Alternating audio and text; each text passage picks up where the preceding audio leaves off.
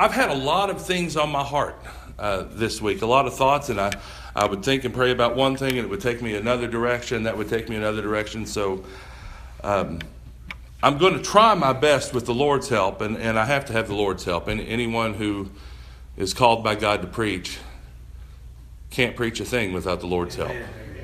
We try to do it in our own power, and all we do is pontificate for a while and, and lull y'all to sleep. Uh, so hopefully, I'll look out and see y'all stay awake and know that the Lord helped me. Um, but as the Lord helps, I'll, I'll kind of wind through some of my thoughts so that, so that maybe you'll be able to follow how the Lord has been teaching me this week. So if you want to turn first with me, we'll go through a number of scriptures. You don't have to turn to all of them, but if you want to turn with me, I'll give you just a minute. We're going to 2 Corinthians chapter 6. 2 Corinthians chapter 6.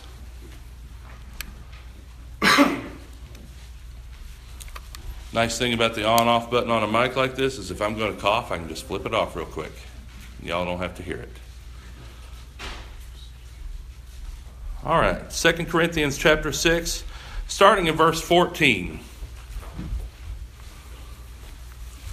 Be ye not unequally yoked together with unbelievers. For what fellowship hath righteousness with unrighteousness? And what communion hath light with darkness? And what concord hath Christ with Belial? Or what part hath he that believeth with an infidel? And what agreement hath the temple of God with idols? For ye are the temple of the living God. As God hath said, I will dwell in them and walk in them, and I will be their God, and they shall be my people. Wherefore, come out from among them, and be ye separate, saith the Lord, and touch not the unclean thing, and I will receive you, and will be a father unto you and ye shall be my sons and daughters, saith the Lord Almighty. Having therefore these promises, dearly beloved, let us cleanse ourselves from all filthiness of the flesh and spirit, perfecting holiness in the fear of God. There are a number of messages you could preach just from just from that passage. In fact, I have before, and that is kind of where my heart started this morning. You could talk about what it means to be unequally yoked you could talk about coming out from among them. Um, there are a number of things that you can talk about in that. But as I thought and prayed about where to go this morning, what struck me is this is a letter that Paul has written to a church. This is a letter that he has written to a redeemed, a redeemed people, a congregation of the living God. So he's not speaking to lost people at this time, and yet he's having to say, Come out from among them. The Corinthians lived in a culture in which uh, heathenism and hedonism were on vibrant display everywhere you went. It was a very polytheistic society, a very sensual society. They were driven by their lusts and their passions in all that they did. And, and they were not a Jewish people, so they weren't ensconced in that tradition.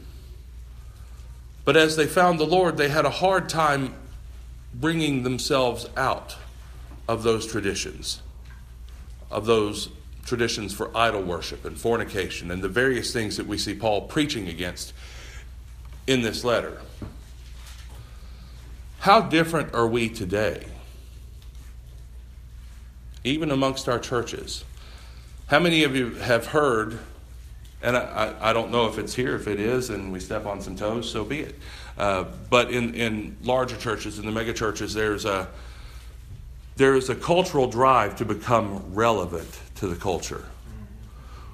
Well, we can't reach this generation unless we become relevant, unless we become like them, unless we show that we can relate to them and we're just like them. But the Apostle Paul here is saying the exact opposite thing. That's right. Amen. That's right. He's saying, Come out from among them. Don't be like them. You are my people. You are holy. You are separate. So come out from among them. Distinguish yourselves. But how all too often we get caught in the trap. Us in our personal lives, we, we all too often come to church on Sunday morning and we play the part there of the good church person. We may even raise our hands. We might even testify. And then on Monday, we play the good part of what we need to be in the world. If we're at the workplace and someone is telling inappropriate jokes or inappropriate stories, we laugh right along with them. Maybe we even tell a few of our own. We go out to the ball game and we disagree with a call, and our language went from holy to everything but.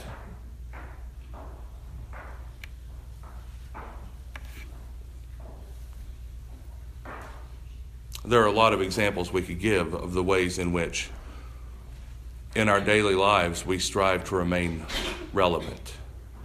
And even the congregations that say they are trying to follow the Lord are trying to be relevant by watering down the gospel. Well, we're making it pal- palatable to a generation that doesn't understand wrath or they're fearful of it or they just don't they just don't believe that that a loving God could create a hell. So let's water it down and make it palatable and make it relevant. And throughout the nation, churches are splitting and are dividing over music choices. Now, I know the last time I was here, we did some contemporary choruses. Today we did all traditional hymns. I think, uh, I think she was trying to be merciful to me, thinking I know those a little more.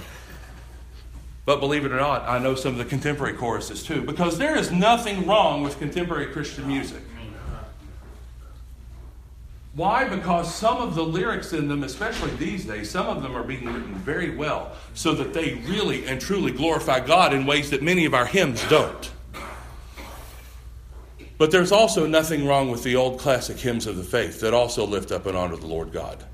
There is a problem with lyrics that over glorify the sensuality of religion.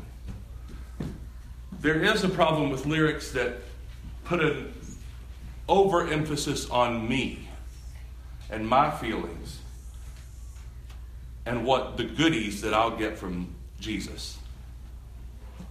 There's also a problem with when we incorporate songs like that because then we can have a worship band and then we become relevant because that's the music that the kids like.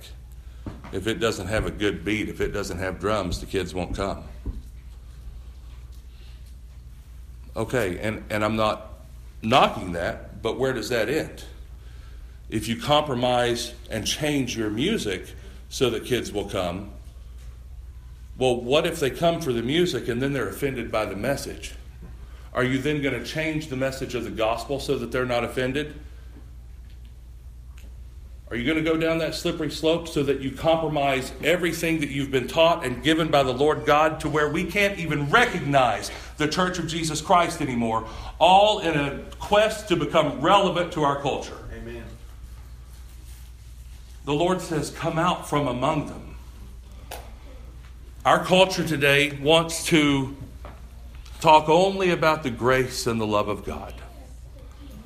I'm not here to tell you today that God's grace is not amazing. I'm not here to tell you that God is not love personified. I am here to tell you that in a culture that doesn't like to think about wrath and justice and sin, that the righteousness and wrath of God is inextricably entwined to his grace and his mercy. You cannot have one without the other. So we must, we must hear and we must preach about both. Why do you need grace?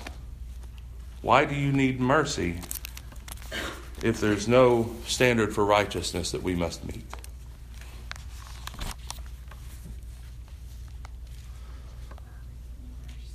That's where my thoughts started. And in thinking about the justice meeting the mercy of God, I go back to Numbers.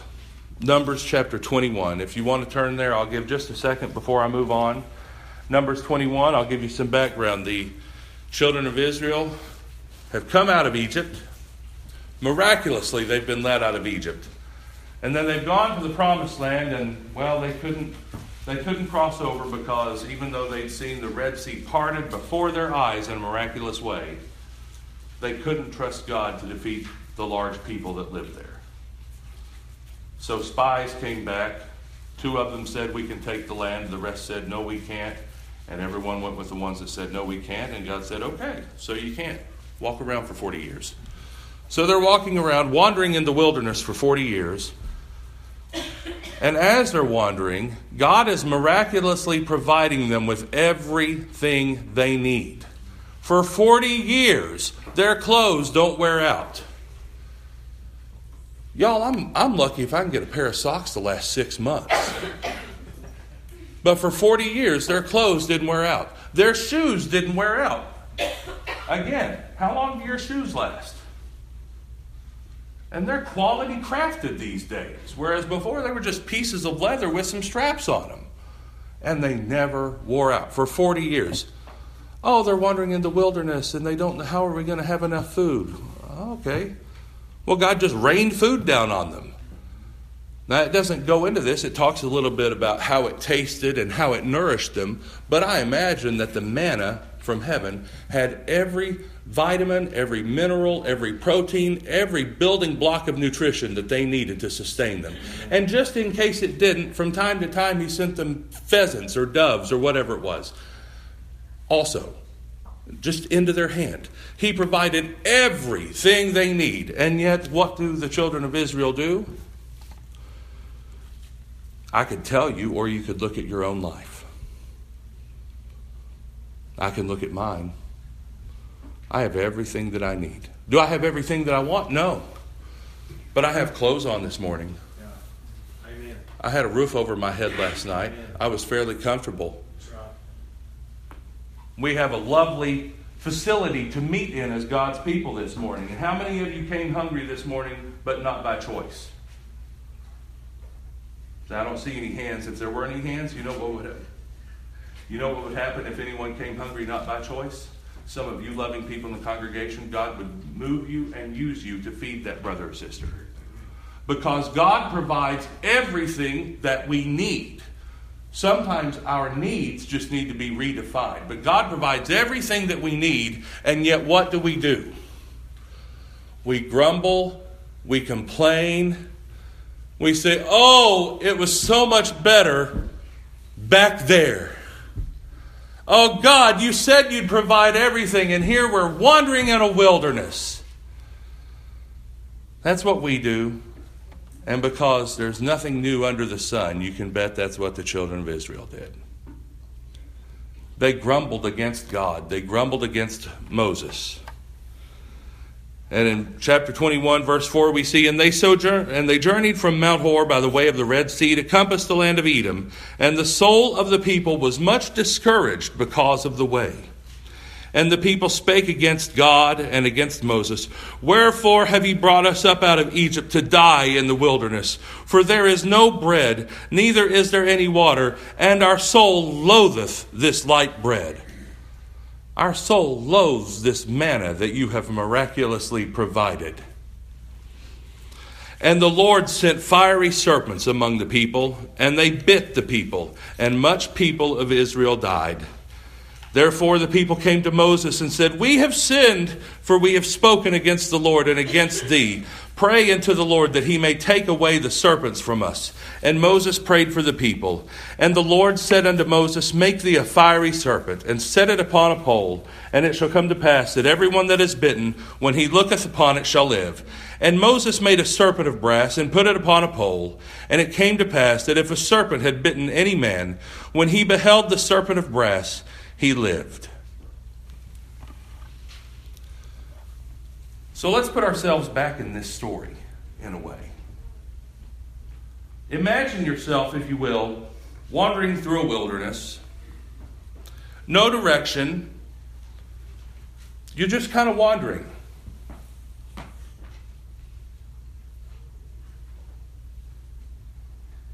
You don't know where you're going. You don't know when you're going to get there. You don't know how to go. You're just aimless. and the things that are provided for you, you fail to even see them as being provided. You never have enough to satisfy. There's no bread, there's no water, there's no money, there's no stylish clothes, there are no popular friends.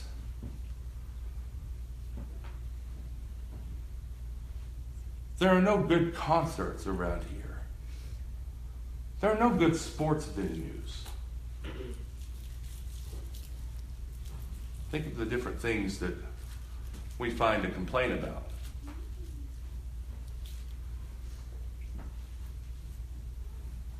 There are none of these things, and our soul loathes the things that you have provided. We're sick of it. We're tired of it. We're tired of the same old thing.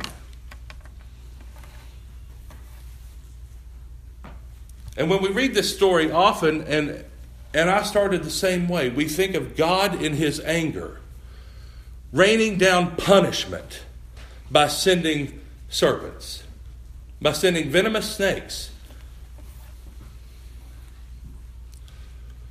Now imagine yourself again back in that wilderness and you're wandering and you're wandering and, and you're despairing and you're just trudging along and all of a sudden you're bitten. You're bitten by a rattlesnake. What do you do?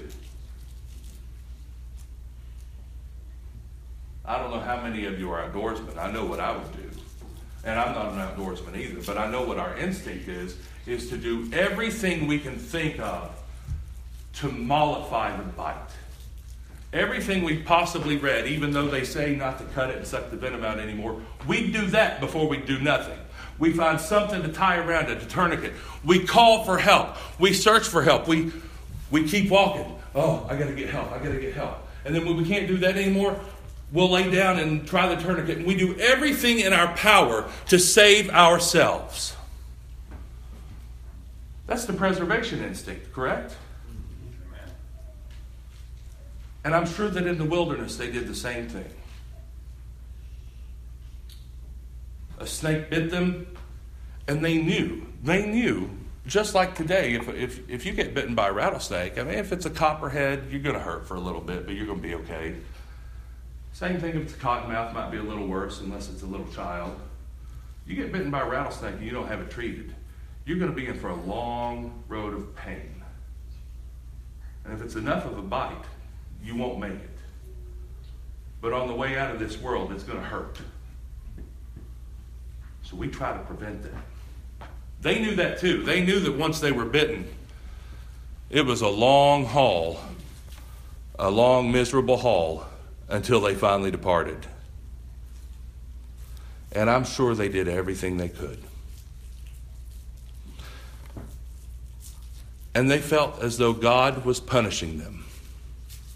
So, Moses, speak to the Lord for us. Tell him, tell him we have sinned. And the Lord provides a way that is so contrary to our instinct that it boggles the mind. Craft a snake out of brass, put on a stick, and put it up on a pole.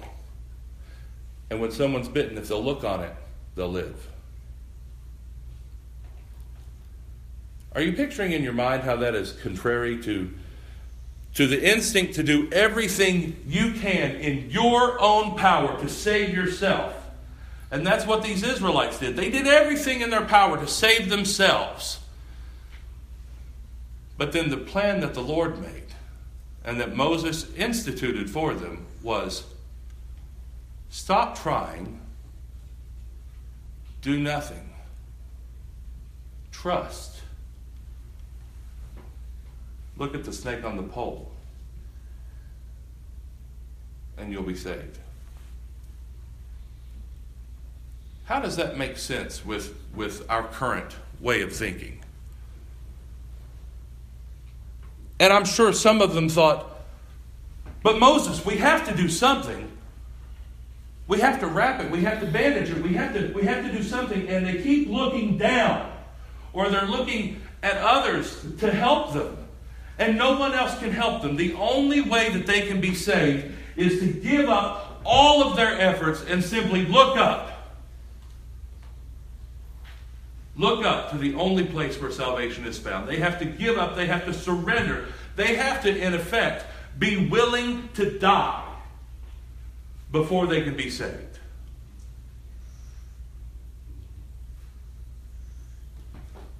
That runs counter to our instinct. But you know, that was the mercy of God. Not only that He provided a way out, but that He provided a way out that was so simple.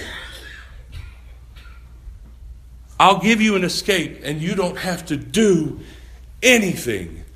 Just look up and trust me, and you'll be saved.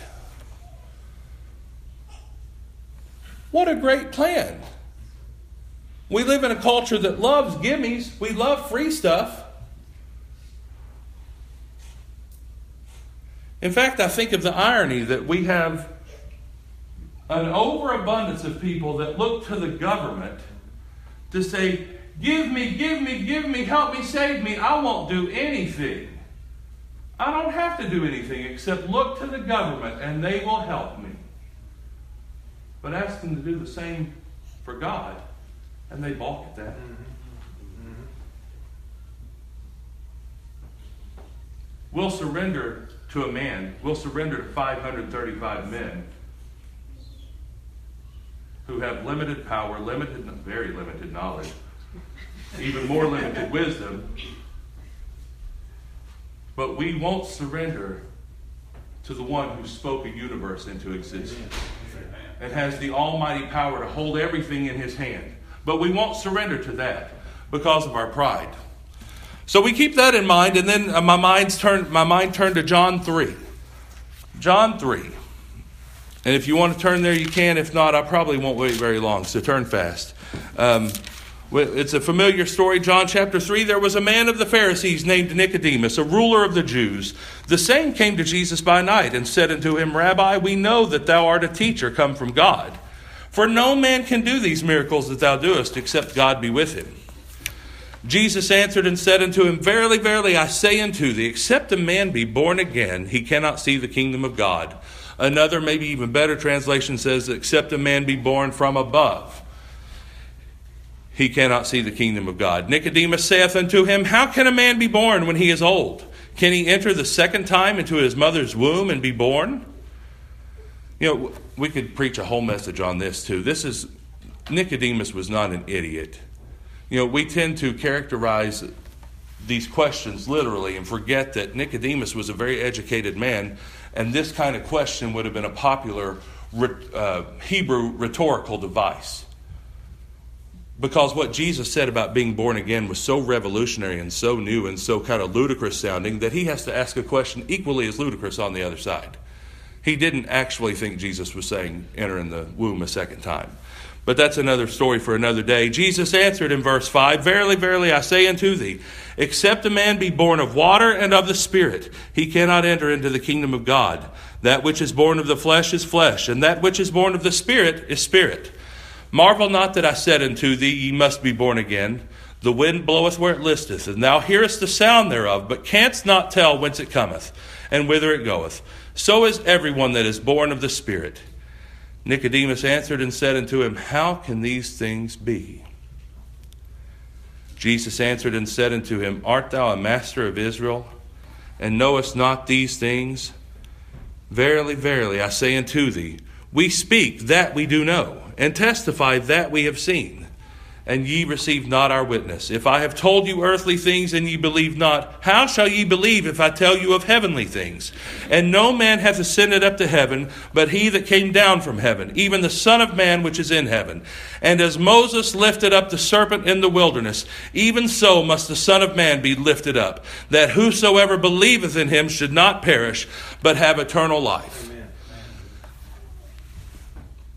Now we know what comes after that. It's the most popular verse in the Bible in our, in our culture.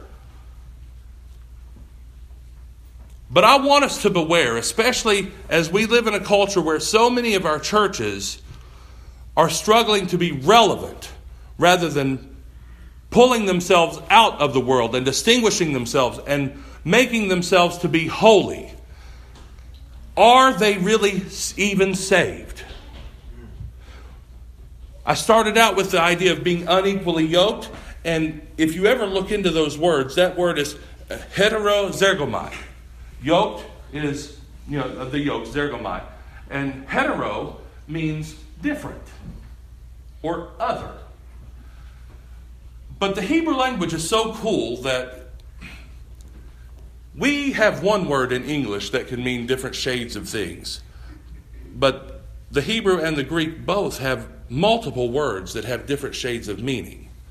Kind of like the word love. In English, I love the Lord. I love my wife. I also love pizza. But I would hope that love means different things when I'm talking about that. If I love pizza the same way I, love my wife, I need some couples counseling or something.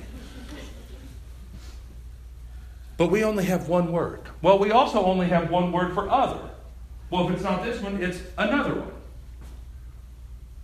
But in Greek, hetero means other, different, of a different nature, of a different kind. Whereas the word allos, A L L O S, means other of a like kind. So when Jesus tells the disciples in John 14, I must go away so that I can send you another comforter, it's an allos paraclete. Uh, I don't know exactly how the, the case is, but the two words are allos, other of the same kind, paraclete, advocate, comforter, whichever it may be. And what he's saying there is that the Holy Spirit that I will send is different from me, but the same as me. He's other than me, but the same nature. You understand what I'm saying?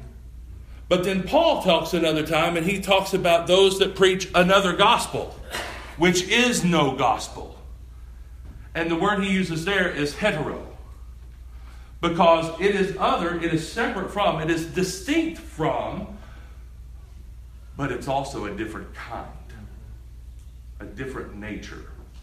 And so when Paul is telling us not to be unequally yoked and not to be heterozergomai, He's telling us not to be partnered with others of a different nature.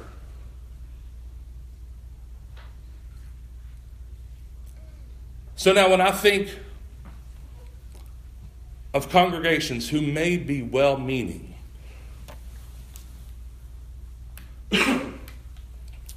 they may be well meaning, but they're striving more to be relevant to a culture than they are to be relevant and faithful to the Lord Jesus Christ.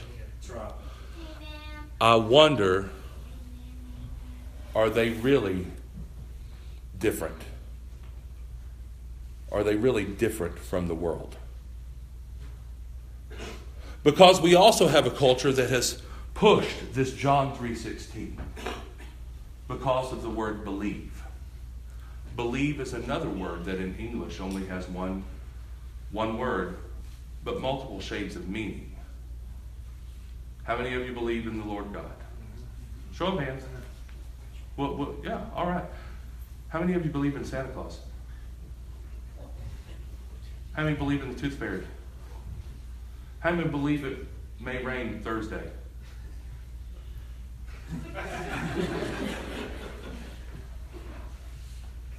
But that's the word believe. The word believe in English can mean a variety of things.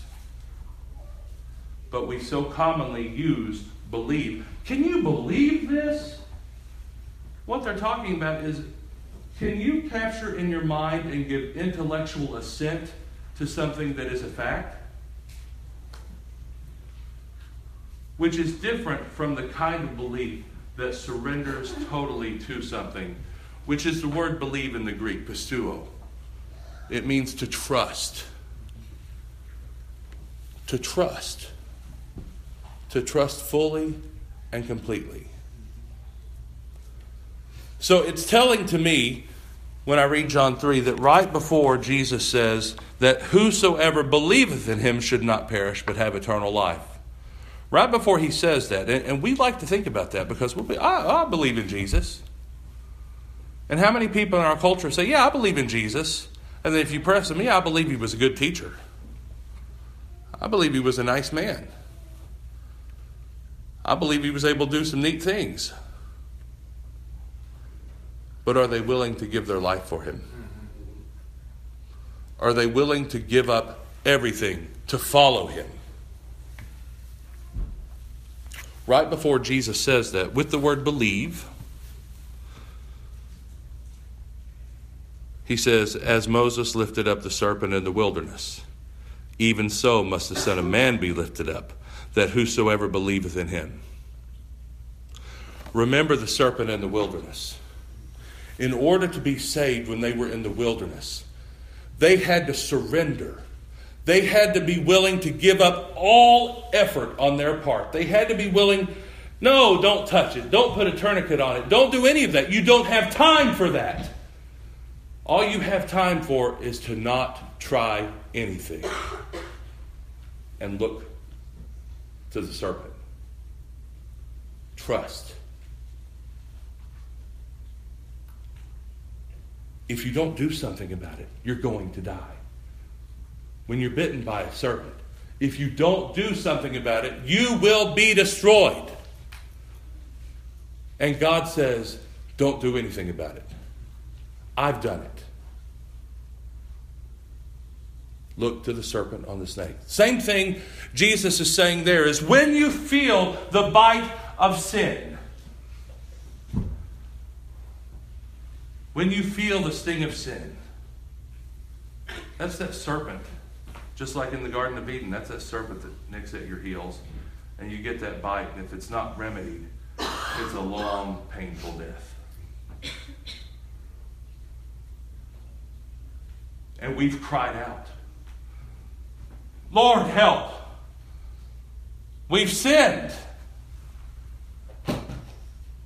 And just as he had Moses erect the serpent in the wilderness, the Lord had a plan for later in line. Everything in the Old Testament is a picture of what Jesus would do. He even told us that, that he didn't come to, to do away with the law, but to fulfill it. He is the fulfillment of every picture that we've that we've had. So just as the serpent was lifted up in the wilderness as God's plan to deliver the people when they cried out and would trust him, so was the Son of Man lifted up. So that when we feel the sting of sin, when we've been bitten and we know that we are hopeless and we must do something, the only thing that we can do is nothing. All of our good works, all of our good deeds, all of our trying, all of our striving, all of our tears will do nothing to help us. The only thing that we can do is look up to the cross and trust Him. Amen. That is the kind of belief that Jesus is talking about when he says that whosoever should believe in him should not perish but have eternal life. It's not a matter of giving intellectual assent. And I'm worried, I'm scared for people that have been told that well, if you prayed that prayer and you meant it with all your heart, well, then you're saved. Well, what right do I have to tell someone that they're saved? I'm a preacher, but all I can do is tell you the gospel plan. But if you look to the cross, the Lord will let you know when you're saved. I'm worried that people have been deceived into thinking that if they just give intellectual assent to who Jesus says he is without coming to a personal knowledge, a personal relationship, and surrendering their all and being willing to die if that's what it takes in order to be saved.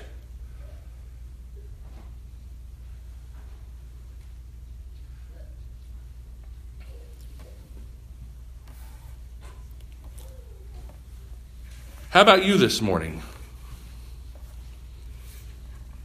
Have you had that moment? See, I said that the justice and the mercy of God are inextricably intertwined.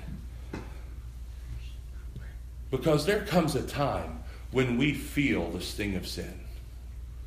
There comes a time when we're bitten by a serpent and we know that we're going to die. And now I'm not talking about a physical death here. As we get older, we all know that's coming too. But there comes a time when we feel that nip at our heel, or wherever it may be, and we're filled with dread. And like the psalm said, the, the pangs of hell got hold on me.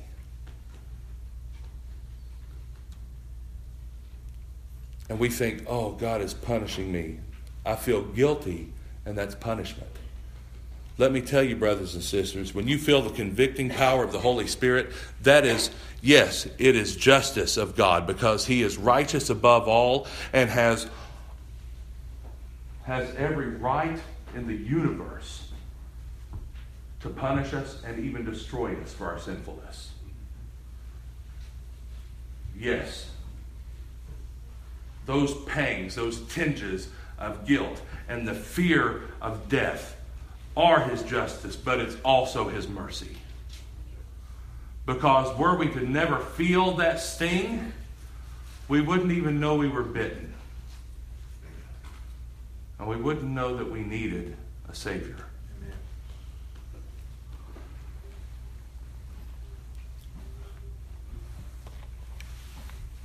So again, I ask you, have, have you felt that sting? Have you felt that convicting power? And have you had that time where you look to the cross, forsaking all else, forsaking all other methods? Look only to Him and find deliverance.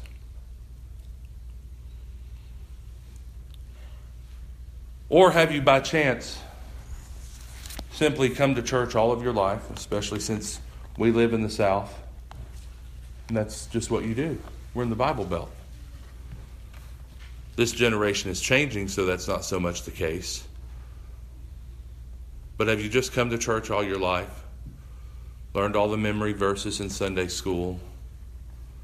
Went to VBS a lot? And at some point said, someone asked you, Do you believe in Jesus? And you said, Well, yeah. Oh, well, good. So you're a Christian. It takes more than an intellectual assent, folks. Because, as in the beginning of chapter 3, verily, verily, I say unto thee, except a man be born again or born from above, he cannot see the kingdom of God. You know, when someone is born, their identity changes. Did you know that? What do we call a baby up until it is born? We don't call it a baby. We call it a fetus. Until the moment that it's born, it is considered fetal. So, what changes that we change the name? Now, the personhood is the same. I mean, when, when we were expecting my daughters, uh, both of us, uh, both Jessica and I, talked to her little tummy and we, and we call the child by name. But scientifically speaking, until the child exits, it's a fetus. And then it breathes air and it becomes a baby. So the identity somewhat changes. It becomes a new thing. And that's a bad parallel, but it's the only parallel I can think of right now to what happens when someone is born again. They were one thing, but you look to the cross. You surrender your all and the Holy Spirit comes upon you to give you new life, to deliver you from sin, to redeem you from the pit, and you become something new. You become a new creation. You still maintain your identity. I'm still Bobby. I was Bobby before I got saved, and I'm Bobby after I'm saved. And I still have the memories of before, but I'm different. Praise God, I'm different. Thank God I'm not who I once was. And it's still a process. Thank God I'm not what, or thank God I'm not going to be this forever. There is a day that I'll be even better. That's right. But I'm new. I was made new. I'm not what I once was. So now, in order to be unequally yoked, I can't be with the people that I was before. I can't be with the crowd that I was before or do the things I did before because that was the other. And now I'm an other of a different nature. I'm different and I'm new. So I ask you today have you been changed? Have you looked to the cross and been born again so that you're different and changed? And it's somewhat a rhetorical question because I know many, or if not most, if not all of us here will say, Yes, I've had that experience with the Lord. But then let's take that a step further. If you have, if you are changed and different and new right now, then why do we cling to the things of the old? Why are we striving, whether in our churches or in our personal lives, to be relevant to a culture of death? This world is a culture of death. It wants to destroy us, it wants to destroy everything of God, and yet we cling to it because we're afraid that we'll be lonely or seen as a weirdo or an outcast or different, or just because this fleshly thing that I have to reside in wants something else.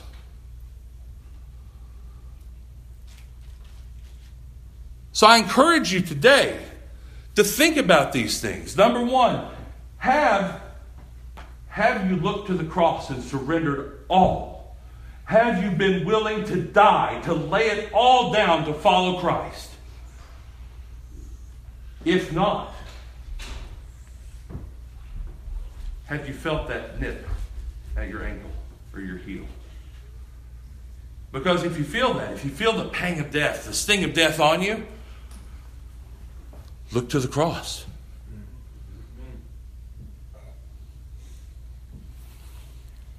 Have you been born again? Have you been made new by the life giving power of the Spirit of the living God?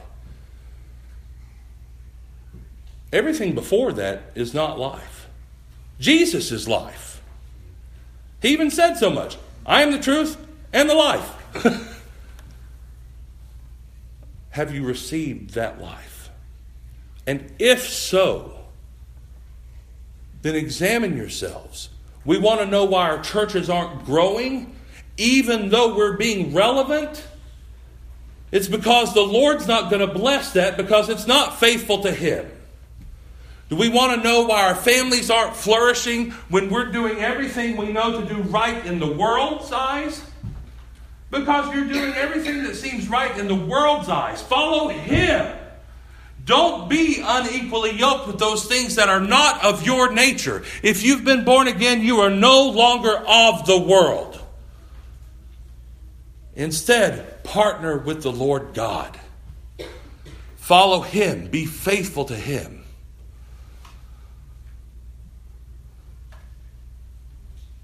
Now, I don't, I don't know if anything I've said today resonates with you, but it teaches me, it steps on my toes because there are many, many ways in which I still cling to the things of the world. There are many ways in which I disappoint the Lord every day because I just cling to the things of the world. And, and there are things that we don't even think of as sins. You realize our culture, our culture has permissible sins now. So do our churches. Gluttony is a sin. And yet, look at me. I haven't missed many meals. In fact, I've stocked up in case I do. But you realize that shows that I'm not taking good care of the temple of the living God. Now, God is merciful, God is gracious. I don't feel condemned in that. There is therefore now no condemnation for them that fear Him. God forgives, but at the same time, I know that Gluttony is only one of several ways in which I cling to the fleshful lusts. So examine yourselves. What can you do to extricate yourself from the world, to become unyoked from the things of the world? How do you need in your life and in your church too? I'm a guest here, so I, I don't know where your church is, but if you've been praying for some kind of breakthrough or some kind of growth that you've not seen, examine yourselves. Is there some way that you can come out from among the world? Examine yourselves. Have you truly been born again? Are you truly different? Because you can't come out from among them if you're just like them. Only if you're different. Only if you're changed. And you can't change yourself. No child yet birthed themselves of their own free will. You can't just choose to be born again. The Lord draws us, like with that prick to the heel. He draws us, He convicts us. And then as we repent and surrender everything to Him, He takes it and He changes us. And then we're free from the shackles that bound us to the world. And with His power, we can come out from among them. And as we follow Him faithfully, He will bless. It may not be in the ways that we want or the way that we desire, because sometimes we want blessings of a carnal nature. But all we have to do is trust that He blesses. So, and I'm doing that now. Uh, because I don't know that anything I've said today resonates or is a blessing to any of you all. I don't know your hearts, but I know that it's been a journey for me, and I just trust that as the Lord speaks to my heart, maybe He's had something there for you. I'm not much of one for invitations, but uh, yes, uh, where is she? Yes, Cassidy prepares to come and lead a song. I can't invite anyone to an altar. That's not my place. That is the Lord Jesus Christ's place.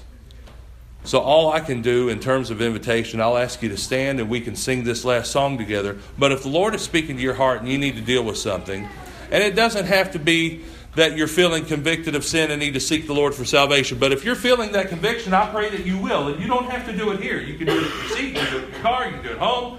Wherever you build an altar and lay yourself down on it and look to the cross, the Lord will save you anywhere. So if you need that, I pray you'll seek Him. And know that this place is open if you want to pray. It is a holy place, and we'll pray with you. And we'll pray for you.